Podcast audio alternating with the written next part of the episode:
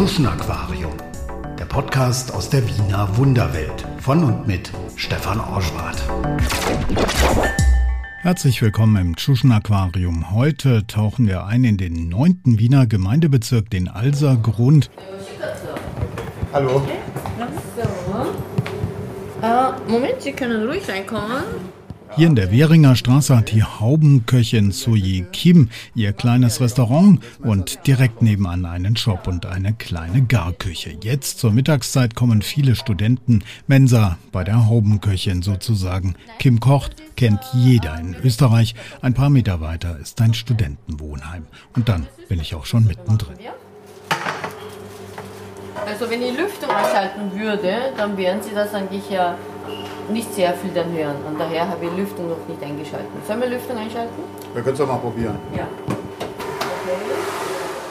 Ich stehe mit der berühmten Wiener Köchin in einer winzigen Küche. Hier ist ihre Kommandozentrale. Über Durchreichen kommuniziert sie mit dem Personal. Sie zieht die Fäden vom Kochtopf aus.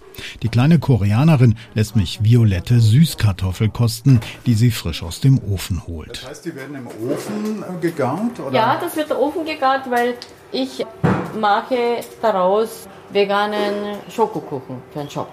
Mhm. Und dann brauche ich natürlich ja weil die Süßkartoffel macht es immer spannend. Die Süße. Mmh. Süßkartoffel ist eigentlich Superfood. Das sind alle Sportler nehmen das auch und die sind äh, nicht nur Dickmacher, sondern die glauben alle Kartoffeln sind Dickmacher, das ist ein Irrtum. Ungewohnt und aufregend, ein ungewöhnlicher Geschmack. Die violette Süßkartoffel sieht nicht nur umwerfend aus, sie ist auch kochend heiß, mehlig und schmeckt nach Kastanie. Ähnlich wie die orangene Süßkartoffel, die Soye Kim gerade zerlegt, aber noch besser. Auch gegrillt? Die hat ja schon eine total geile Farbe. Ja, und wenn Suppe gemacht wird, das super, super cool. Heißt, die müssen abkühlen. Mhm. Ja. Ui, ui, heiß. Haha. Hm. Hm. Hat schon Süße, aber ganz andere Konsistenz. Ja, wie Kastanien. Ja, könnte man auch sagen. Mhm. Aber nicht so süß. Stimmt? Schmeckt wie Kastanien. Ja. Das macht richtig Spaß mit Soji Kim in der Küche stehen und kosten und dabei übers Essen philosophieren. Ein Grundnahrungsmittel ohne Shishi, einfach nur eine Süßkartoffel. Und doch, wow. Die violetten Knollen muss sie bei ihrem Gemüsehändler vorbestellen, erzählt sie. In Asien sind sie sehr verbreitet, aber die regionalen Bauern rund um Wien lernen auch dazu. Also nicht, dass ihr wüsste, wird es wahrscheinlich eh dann geben. Oder keine Ahnung. Hm, hoffe. Es sind so viele Dinge, aber jetzt wird auch hier in Burgenland auch Wasabi eingebaut und dann auch Reis, Sushi-Reis angebaut. Die Mit-50erin lacht viel und gern, sie ist ernst, konzentriert bei der Sache und humorvoll zugleich. Was sie tut, das wirkt leicht, irgendwie nebenbei und darin zeigt sich ihre Meisterschaft. Dabei arbeitet sie unermüdlich, schneidet, zerteilt, nimmt Süßkartoffeln aus dem Ofen, zerlegt sie, wirft Schalen in den Müll, holt den Bock von der Ablage, wirft Tofu hinein, etwas Sojasauce dazu. Das schmeckt ja richtig gut. Aber viele mögen nicht, aber ich kann Tofu roh so essen. Ah. Also meine Tochter hat gestern Tofu gemacht, da hat sie Honig dran gemacht, mhm. äh, ein bisschen Essig, Sojasauce. Mhm. Ja, gut. Und das schmeckt nicht schlecht. Gut, gut. Mir ist der Tofu so immer ein bisschen zu fad. Ja, sagen viele, aber ich finde nicht fad. Also der hat genau diesen schönen, feineren Geschmack, die eigentlich äh, Sojabohnen wieder zurückgeht. Also ich, schmeckt, es schmeckt es aber Sojabohnen aus. Nein, Sojasauce. Hm? Also Sonnenblumenöl, Tofu, Sojasauce. Sojasauce, sonst nichts. Das passt. Ist schon fertig. Wir geben un unnötig Alkohol nicht rein. Weil äh, der Alkohol zieht dann in den Körper das Wasser weg. Sie holt zwei Schälchen aus einem Regal, zwei Stäbchen. Stäbchen. Danke. Essen im Stehen in der Küche. Selbst Tofu schmeckt, wobei ich den sonst eher für überbewertet halte, geschmacklos halt. Dieser hier nicht. Er ist heiß, er ist frisch aus dem Öl und Soye Kim hat ihn zubereitet. Hm? Starkult? Gehe ich gerade in die Knie vor der Starköchin? Mhm. Sie ist selbst zur Marke geworden. Kim Koch steht draußen über dem Restaurant, die Schrift mit Essstäbchen stilisiert. Branding. Sie weiß, wie Marketing geht. Kim ist Familienname, Zoe ist ein Vorname, aber hier in Österreich gibt es nicht so viele Kims und daher habe ich einfach leicht zu merken, Kim, für mich Kim, was ist ein Name? Das könnte eigentlich XYZ auch heißen. Wichtig ist eigentlich, wer ich bin und äh, was ich mache, dass die anderen Leute irgendwie wissen, wer ich bin und dass eine Zeichnung, Bezeichnung Kim oder Zoe oder XYZ, K2 vollkommen im Sinne wurscht denke ich mir. Also asiatisch gedacht ist er wieder Namen, wenn jemand eigentlich eine Person diesen Namen bekommen hat, gibt es eine bestimmte Bedeutung und nach vor und, und so weiter. Ich glaube, ich bin viel zu weit weg von zu Hause. Äh, was heißt denn Soji eigentlich? Soji bedeutet gute Hoffnung. Auf ihrer Internetseite hat sie YouTube-Videos stehen, Schaukochen mit Kim. Sie kann Unterhaltung, sie kann Kommunikation und sie kann kochen. Das hat sie von ihrer Mutter gelernt, erzählt sie. Der Vater ist gestorben, als Soji noch sehr klein ist, schreibt sie im Kochbuch Kim kocht. Die Mutter hat in der zweitgrößten Stadt Südkoreas in Busan ein Restaurant betrieben. Ja, direkt, also größte Hafenstadt und äh, ist die zweitgrößte Stadt in, in Korea, Südkorea. Und da bin ich zu Hause. Und dann, ja, ich bin mit 19 hergekommen und 0 auf 15 wollte mal was anderes anschauen, andere Welt anschauen, als äh, die Welt, die man eigentlich Frauen komplette Freiheit hatte oder dachte ich. Also einfach Sehnsucht nach anderen Ländern, wo ganz anders waren. Und so bin ich dann durch Zufall, Rennzufall in Wien gelandet da dachte ich, ach, da bleibe ich sicher sechs Monate und dann bin ich sicher tsch, in Paris oder irgendwo anderen in Italien bin ich unterwegs, weil ich wollte ja da schließlich Mode machen. Ja, mittlerweile 34 Jahre her. Oh Gott, die Zeit vergeht. 34, 35, oh Gott. Mhm. Boah, mittlerweile. Mhm. Das heißt, ähm, Sie waren auf der Suche nach Freiheit als Frau? Ja, was anders. Also, ich würde nicht sagen ganz Freiheit, das ist ja später gekommen. Am Anfang war ja so, äh, Christian Andersen, diese Filme oder ich habe gerne eigentlich, ja, wie ich klein war, Kinderbücher gelesen und wie ein bisschen größer wurde, habe ich griechische Mythos habe ich sehr gerne gelesen und äh, ich war ja sehr verspielt auch und verträumt dann auch noch. Und dann haben wir gedacht, ich würde gerne mal auf großen Ball sein mit einem Prinz. Eh, jede, alle kleines Kinder, kleine Kinder, die denken, mit einem Ballkleid und ähm, äh, Ballsaal mit einem Prinz zu tanzen und so weiter. Und dann später war es eigentlich ein Frühstück beim Tiffany. Audrey Hepburn, ich wusste gar nicht, damals war ja, wie alt war ich dann, 12 oder 13, ich wusste gar nicht, was Hintergrund war, aber für mich war das eigentlich eine Freiheit als Frau, ständig Party macht. Und bei uns war das so, die Frauen haben damals eigentlich nicht Freiheit, in die Zigaretten zu rauchen, aber sie, alle öffentlichen, so kleinen äh, Zigarillos und dann mit so einem, wie nennt sich das da, diese Pfeife dann dazu. Zigarettenspitze. Ja, genau. So, äh, Pfeife dann doch da Zigaretten dazu und herumgespielt hat, Partys gemacht hat. Ich habe mir gedacht, das war cool. Ich möchte mal so diesen Land einmal sehen. Bei uns hat es eigentlich Evening Dress gegeben, aber es war kein Unterschied. Wir haben, wussten nicht, was eigentlich Cocktailkleid ist und ein Ballkleid ist. Wir wussten nicht eigentlich, weil das weder noch das bei uns gibt. Bei uns war das eigentlich so, wenn du Geburtstag hast, äh, du hast noch Reisschale und dann Beilagen dazu und dann kommt der amerikanische Geburtstagstorte in der Mitte und sagte, Happy Birthday, auf, natürlich auf Koreanisch, Single Zucker haben wir und es hat nicht dazu gepasst. Ich habe mir gedacht, ich muss dorthin, wo sowas kommt und wie das eigentlich funktioniert. Meine Mama hat in die Privatschule mich eigentlich äh, gehen lassen, wo man eigentlich Esskultur kennenlernt. Auch damals habe ich eigentlich Messer und Gabel essen. Viele Leute können mit Messer und Gabel nicht umgehen, so wie hier eigentlich mit dem Stäbchen nicht umgehen kann, ist logisch. Und habe ich irgendwie alles gelernt, eine ganz lustige Geschichte. Weingläser, unser Pipapo, Wassergläser, Messer, vom äh, Außen nach innen, Gabel und so weiter, alles war klar. Ich war einmal eingeladen hier, wie ich ja hier kam, und sah einen kleinen Messer, mit dem ich gar nicht eigentlich anfangen konnte. Es war, lag nicht in die, neben der Teller herum, sondern auf einem äh, extra Teller oben. Und der war ziemlich stumm, konnte man sicher nicht schneiden. Ich wusste nicht, was macht man mit diesem Messer? Das war Buttermesser. Natürlich, wir hatten kein Brot und daher keine Butterschüssel und ein Buttermesser haben wir nicht gehabt und daher war das für mich, das haben wir nicht gelernt. Ich wusste nicht, was äh, das ist. Ich habe nur zugeschaut, was die anderen machen. War da, aha, natürlich, wir hatten kein Butter, Brot hatten wir auch nicht. Wie soll der Buttermesser eigentlich dann dort lernen? Und, und dann habe ich nachher gelernt und ich habe alleine geschmunzelt, also sowas, und wollte einfach dorthin kommen, wo es war, Ursprungsland. Die Zeiten sind unruhig. Damals in Südkorea, erzählt So Yi Kim, 1961 hatte sich das Militär an die Macht geputscht mit Park Chung-hee an der Spitze. Der wird 1979 bei einem Trinkgelage von seinem Geheimdienstchef erschossen. Es kommt zu Unruhen. Im ganzen Land demonstrieren Menschen. Die Militärs greifen hart durch. Das erste Mal riecht So Yi Kim etwas, das nach Kochtopf riecht, aber nicht von dort kommt. Ein beißender Geruch, der die Augen tränen lässt. Und ich habe erstmal mein Leben Tränengas gerochen und meine Mama auch.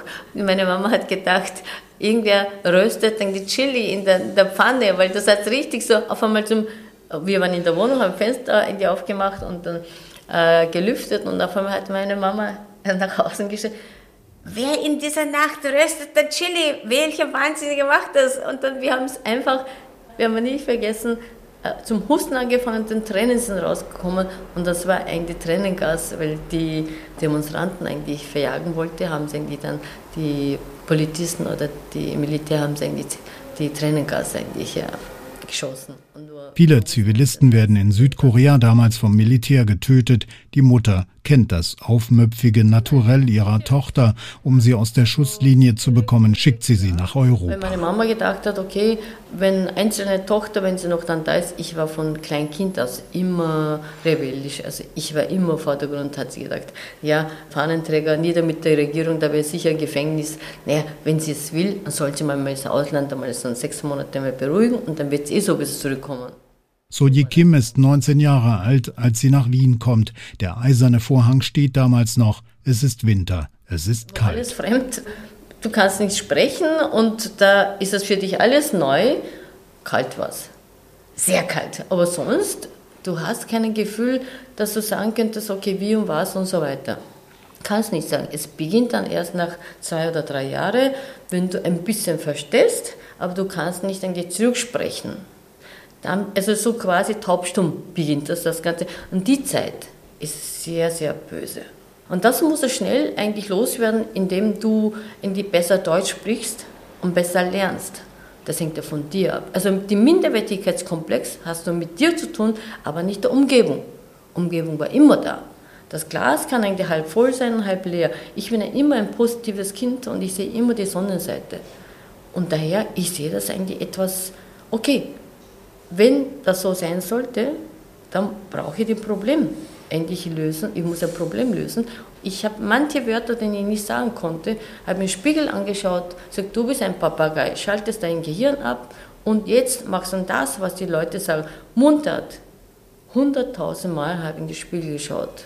Das Pferd, Psychologie oder Rat, das können sie nicht aussprechen. Aber ich kann es. Also man muss nur ausprobieren. Dann lacht sie ihr Koboldlachen. Sie lacht gern und viel, obwohl sie zu Beginn ihres Wiener Abenteuers gar nicht viel zu lachen hat. Und sie macht auch Erfahrungen mit Ausländerfeindlichkeit. Aber sie ist nicht der Typ, um Opfer zu sein. Ich bin auch in der Straßenbahn zusammengeschlagen worden von drei jungen Mädels. Ja, und da hat sie niemand geholfen. Okay, Schmerzen heilt das nach einer Woche. Und du brauchst nur denken, okay, gut Deutsch, scheiße, ich habe heute einen scheißen Tag gehabt, okay, aus, basta. Dann ist es nach einer Woche Schmerz weg, ist es weg. Aber wenn du sagst, weil ich Koreanerin bin und die drei Mädels haben, die Raudis haben mich zusammengeschlagen, warum bin ich dann, warum sehe ich dann so? Dann ist es nichts. Ich habe dann auch Zeiten gehabt, äh, wollte sein wie hier Europäer. Äh, ich habe meine Haare auch blond gefärbt damals, also eher blondmäßig. Und, da sollte Glunker, ganz wilde Frisur und, und so weiter. Es nutzt alles nichts. Im Grunde genommen, ich bin eine Koreanerin. Ja. und dann habe ich äh, Prüfung an der angewandten Kunst gemacht. Na, bang, natürlich durchgefallen.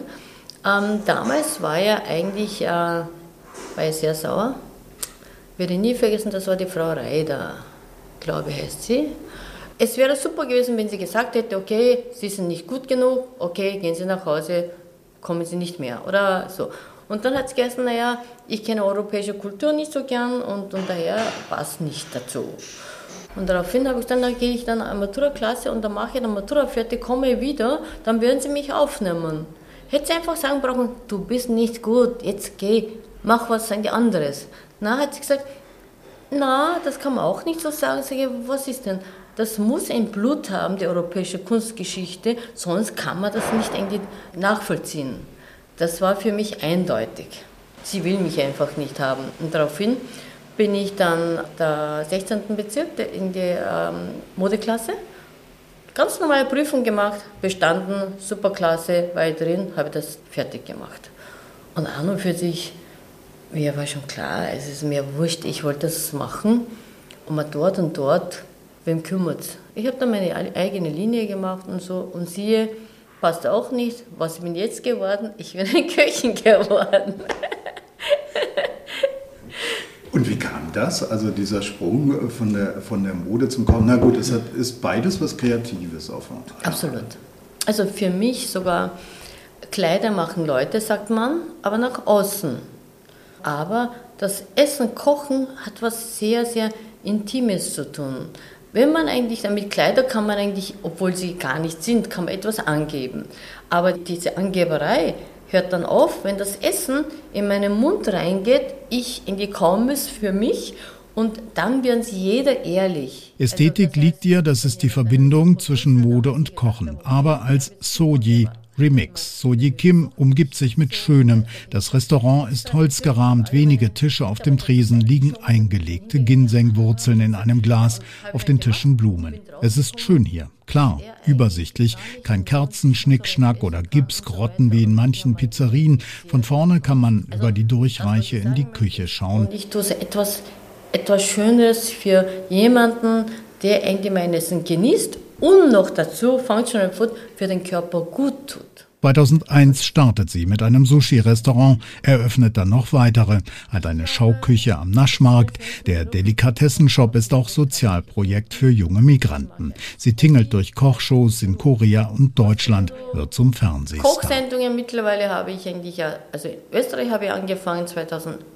oder 2002, Willkommen in Österreich. Und dann war später bei einer kleinen kurzen Sendung in Korea und dann war das angefangen, in Deutschland richtig, richtig viel zu machen. Ich war überall dann Sendungen da. Natürlich kriegt man ein super Gefühl. Auf einmal, du hast das Kochen gar nicht gelernt und links und rechts im Schuhbeck und dann alle, die Kuckuck alle heißen, die meine Kollegen, die schon mindestens 30 Jahre eigentlich schon kochen gelernt und dann tätig sind, mit denen in einer Reihe stehen. Und das ist schon was Cooles. Also das hat mir schon sehr gut gefallen. Nur, das wird auch irgendwann mal Belastung. Wenn du öfters machst, erst einmal ist super cool, abgeholt, Business Class, war die da du, puh, war. Aber es ist dann halt auch eine Arbeit und die Zuschauer wollen, es ist vollkommen egal, ob du gut drauf bist oder nicht. Die wollen dann beste Sachen sehen. Und dann hat es wieder angefangen in Korea. Na, da war überhaupt der Beste. Die sind noch mehr als Königen behandelt und alles. Wo war alles? Aber es ist auch eine Belastung. Meine Mama hat gesagt, wenn das Geld von fremdes Geld bis deine Hosentasche kommt, gibt es sehr viele Wege. Es gibt es nicht gratis. Hat vollkommen recht. Und dann irgendwann mal komme ich dann drauf, all diese Dinge das eigentlich auch keinen Sinn hat. Ab dem Punkt, also das ist ein 2000, hier ist mittlerweile fünf Jahre haben wir dann da, 2016, wie das die Währinger Straße 46 aufgesperrt habe, da dachte ich mir, nein, jetzt will ich gar nichts mehr. Alles gestoppt. Faule mag sie nicht, sagt sie. Sie ist da auch ein ziemlich quirliges Vorbild. Ein Alpha-Weibchen hat sie mal über sich selbst gesagt. Sie war in der Schule Klassenbeste, Mathe, Koreanisch, 100 Meter Lauf. Aufstehen, Krone richten, das könnte ihr Credo sein. Sie steht selbst in der Küche, aber sie ist keineswegs das Heimchen am Herd. Früher hat es geheißen, gut aus in dem Service und Dumpfbacken eigentlich in der Küche. Die Zeiten sind schon vorbei. Ganz im Gegenteil. Wenn man nicht intelligent ist, kann man nicht kochen. Das heißt, diese Kreativität und ständig überlegen, die Kombinationen, um wie das machen kann und das und jenes und saisonal auch nachzudenken. Und was ist in diesem Markt? Und noch dann dazu überlegen, okay, was habe ich letztes Mal nicht gemacht, okay, das könnt ihr machen, die Kombinationen zusammen und das Ganze sollte in den Körper etwas Gutes tun, sogenannte Functional Food. Nicht, weil mein Ego, ich mache das da, mische mal was zusammen, mache dann das, ob, du das brauchst oder nicht. Zum Beispiel, die jemand einen hohen Blutdruck hat, kochst du ein Wildgericht und alles Mögliche mit Rotweinsauce und so, pff, na, das schießt er nochmal. Das wäre zu einseitig. Und dann gibt es eigentlich, wie man das machen kann, all diese Dinge. Also das ist Kreativität pur und anstrengend und das ist eigentlich schon was Schöneres, eine Bestätigung. Wissen Sie, warum die Köche eigentlich einen weißen Kittel anhat? Weil er so eine Art Arzt ist. Genau, Mittelalter. Bingo. Mittelalter hat einen äh, König, ich weiß jetzt nicht mehr, wer das war, und Apotheker, Mediziner und Köche dürfen, haben die gleichen Rang gehabt und weil die Kirche mit den Kräutern dann eigentlich äh, die Leute geheilt haben. Und deswegen dürfen die beide weißen Kittel tragen. Ihre Rezepte sind kreativ. Sie kombiniert zum Beispiel Grammeln mit Thunfisch. Das Essen sieht auch noch schön aus. Essen wie eine Modenschau, auch im Restaurant. Kunst an den Wänden, leichte Raumteiler aus Blumen und Schilf. Inspiration findet sie überall. Sie ist um die Welt gejettet, um Restaurants zu besuchen. Also ich habe das angefangen zu kochen, das was ich gerne esse. Also Fisch und Seafood das esse ich immer gern, mit dem habe ich angefangen. Und üben. Also, falsch. Ich habe es sogar gelernt, muss man auch sagen, so wie ein Gast in ein Restaurant geht, hinsitzt und das Essen isst. Das war meine größte Kochlehre. Also du siehst eigentlich Speisen, okay, du fängst zum Analysieren an. Wie schaut die Optik aus? Okay, ist das das, was irgendwie du wolltest und kostest? Okay, so schaut es aus. Wow, toll die Kombination, was ist die Philosophie von dem. Ganz am Anfang habe ich alles aufgeschrieben und so heimlich Fotos auch gemacht. Und das Beste ist, ich war schon überall, ziemlich überall essen, in einem fremden Restaurant gegessen und dann kleine Asiatin, ah, ja, ob man deine Küche anschauen kann, wie toll das ist. Die glauben nicht, dass ich Köchin bin. Also, die wollen, ah, super, die zeigen das um 9.21 Uhr oder beste Zeiten gehen die Tür auf, du siehst das und du siehst, wie schön, dass gearbeitet wird. Und dann machst du so ein Augen, klick, klick, klick, Foto. Ah, das, die Soßen wird so gemacht, okay, kurz, pum, und gleichzeitig, oh, it's very nice, nice, wow, wow, wow. Spielst ein bisschen zu schnell dazu und dann machst du gleich gesamten Fotos in deinem Gehirn, kommst raus und machst eine kleine Notiz, was du gesehen hast. Und das war einzige meine Kochlehre. Das habe ich schon überall gemacht. Die Abende im Restaurant sind lang, gehen schon mal bis halb drei Uhr nachts, erzählt sie.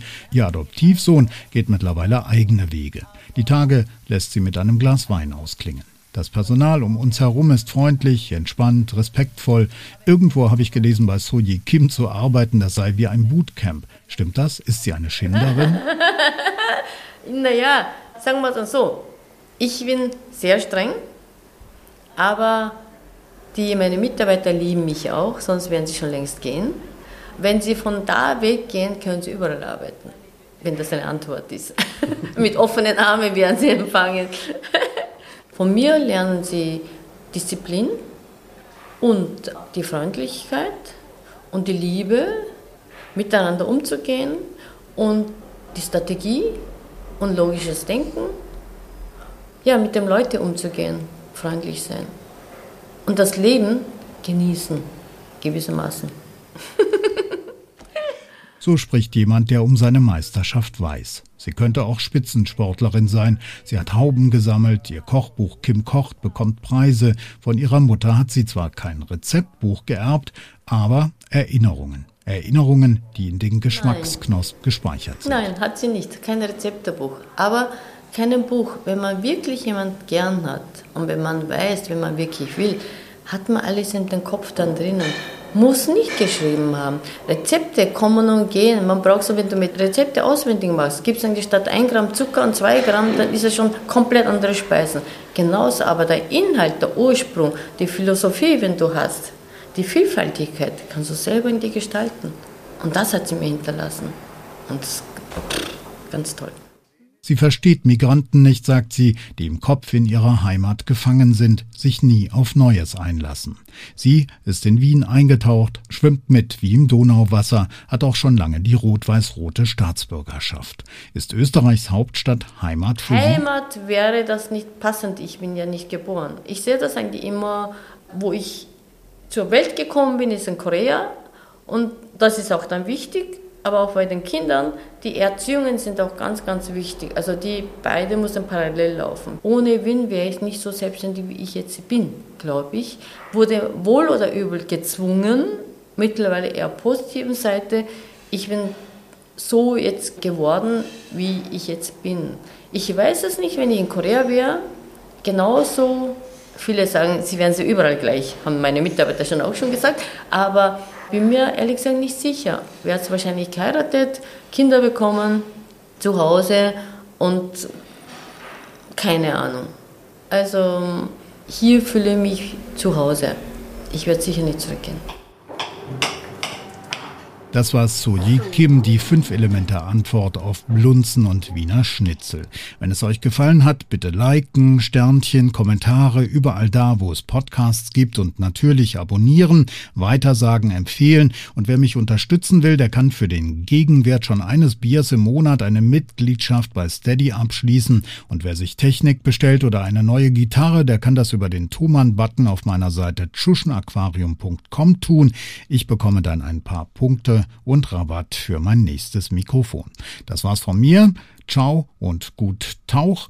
Der nächste Tauchgang geht zu Vedran Djihic, der als bosnisches Flüchtlingskind nach Österreich kam und heute einer der bekanntesten Balkanexperten des Landes ist. Wien habe ich mir dann auch durch Literatur, durchs Lesen erarbeitet, eben Freud bis zu den österreichischen Literaten der Zwischenkriegszeit. Da hat Wien auch immer eine große Rolle gespielt und dann war ganz klar, also studieren sofort nach Wien, Wohngemeinschaft, Studentenleben. Das waren diese Zeiten, also wirklich äh, FPÖ im Aufstieg.